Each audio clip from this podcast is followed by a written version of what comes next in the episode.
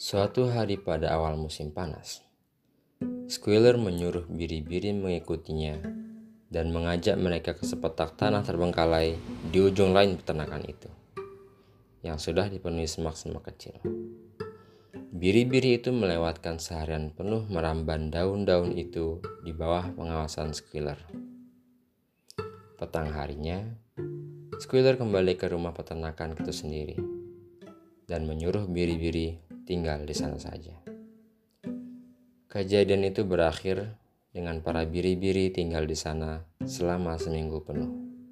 Selama itu, binatang lainnya tidak melihat mereka. Squealer bersama mereka selama sebagian besar waktu itu setiap hari. Iya, katanya, mengajari mereka menyanyikan satu lagu baru yang membutuhkan privasi.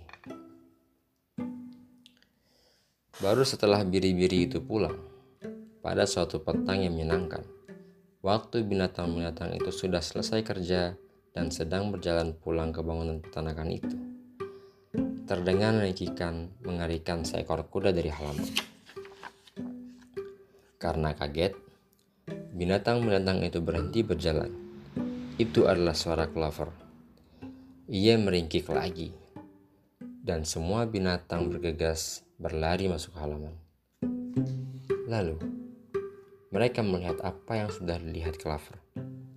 Ya, itu adalah Squealer. Agak canggung, seakan tidak terlalu biasa mendukung badannya yang besar dalam posisi itu, tetapi dengan keseimbangan sempurna, berjalan-jalan menyeberang halaman itu. Tak lama kemudian, dari pintu rumah peternakan itu keluarlah barisan panjang babi. Semua berjalan dengan kaki belakang. Ada yang melakukannya dengan lebih baik daripada yang lain. Satu atau dua malahan sudah agak limbung dan seakan mereka butuh tongkat untuk berjalan.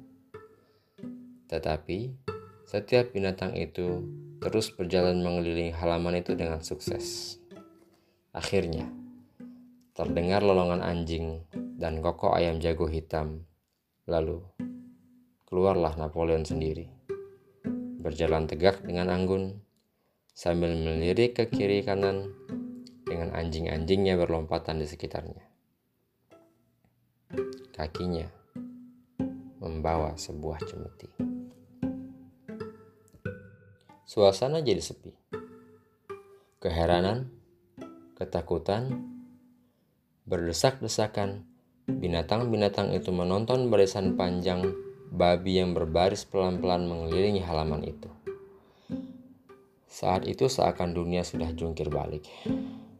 Lalu, tibalah suatu momen ketika kejutan pertama sudah hilang dan ketika di luar hal lainnya, di samping teror karena anjing-anjing itu, dan dari kebiasaan yang berkembang selama bertahun-tahun untuk tidak pernah mengeluh tidak pernah mengkritik, tidak peduli apa yang telah terjadi.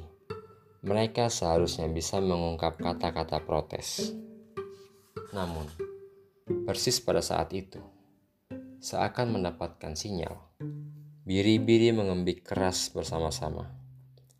Kaki empat baik, kaki dua lebih baik. Kaki empat baik, kaki dua lebih baik. Kaki empat baik, kaki dua lebih baik. Itu berlangsung selama lima menit tanpa henti. Dan pada waktu biri-biri itu sudah diam, kesempatan untuk mengungkapkan protes sudah lewat karena babi-babi itu sudah berbaris masuk ke rumah peternakan. Yamin merasakan sebuah moncong mendesak bahunya. Ia memandang sekeliling. Itu adalah Clover. Matanya yang tua terlihat lebih suram dari sebelumnya. Tanpa berkata apa-apa, dengan lembut ia menarik surai Benjamin dan membawanya berkeliling sampai ujung lumbung besar itu di mana tertulis tujuh perintah. Selama satu atau dua menit, mereka berdiri menatap dinding dengan tulisan yang putih. mataku sudah buram. Akhirnya ia berkata,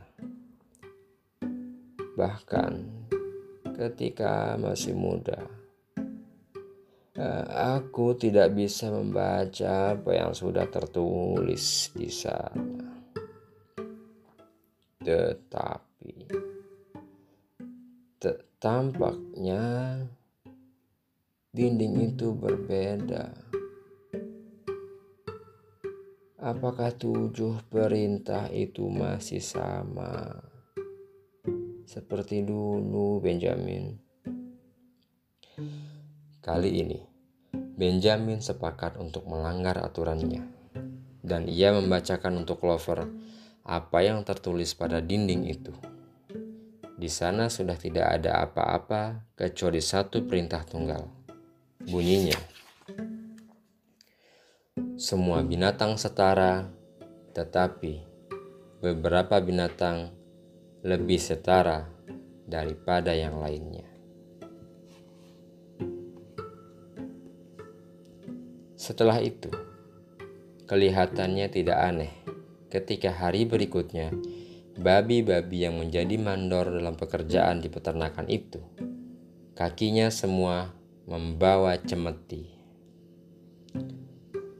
Kiranya tidak aneh kalau babi-babi itu membawa satu set nirkabel yang diatur untuk memasang sebuah telepon dan sudah berlangganan John Bull, Titbits, dan koran Daily Mirror. Sudah tidak aneh lagi ketika Napoleon terlihat berjalan-jalan di kebun rumah peternakan itu dengan sebatang pipa di mulutnya. Bahkan, ketika babi-babi itu mengambil baju Pak Jones dari lemari pakaian dan mengenakannya. Napoleon sendiri muncul mengenakan mantel hitam, celana penangkap tikus, celana kulit ketat. Sementara babi betina kesayangannya muncul dalam gaun sutra bergerai yang biasa dikenakan setiap minggu oleh Bu Jones. Potongan Animal Farm George Orwell 1945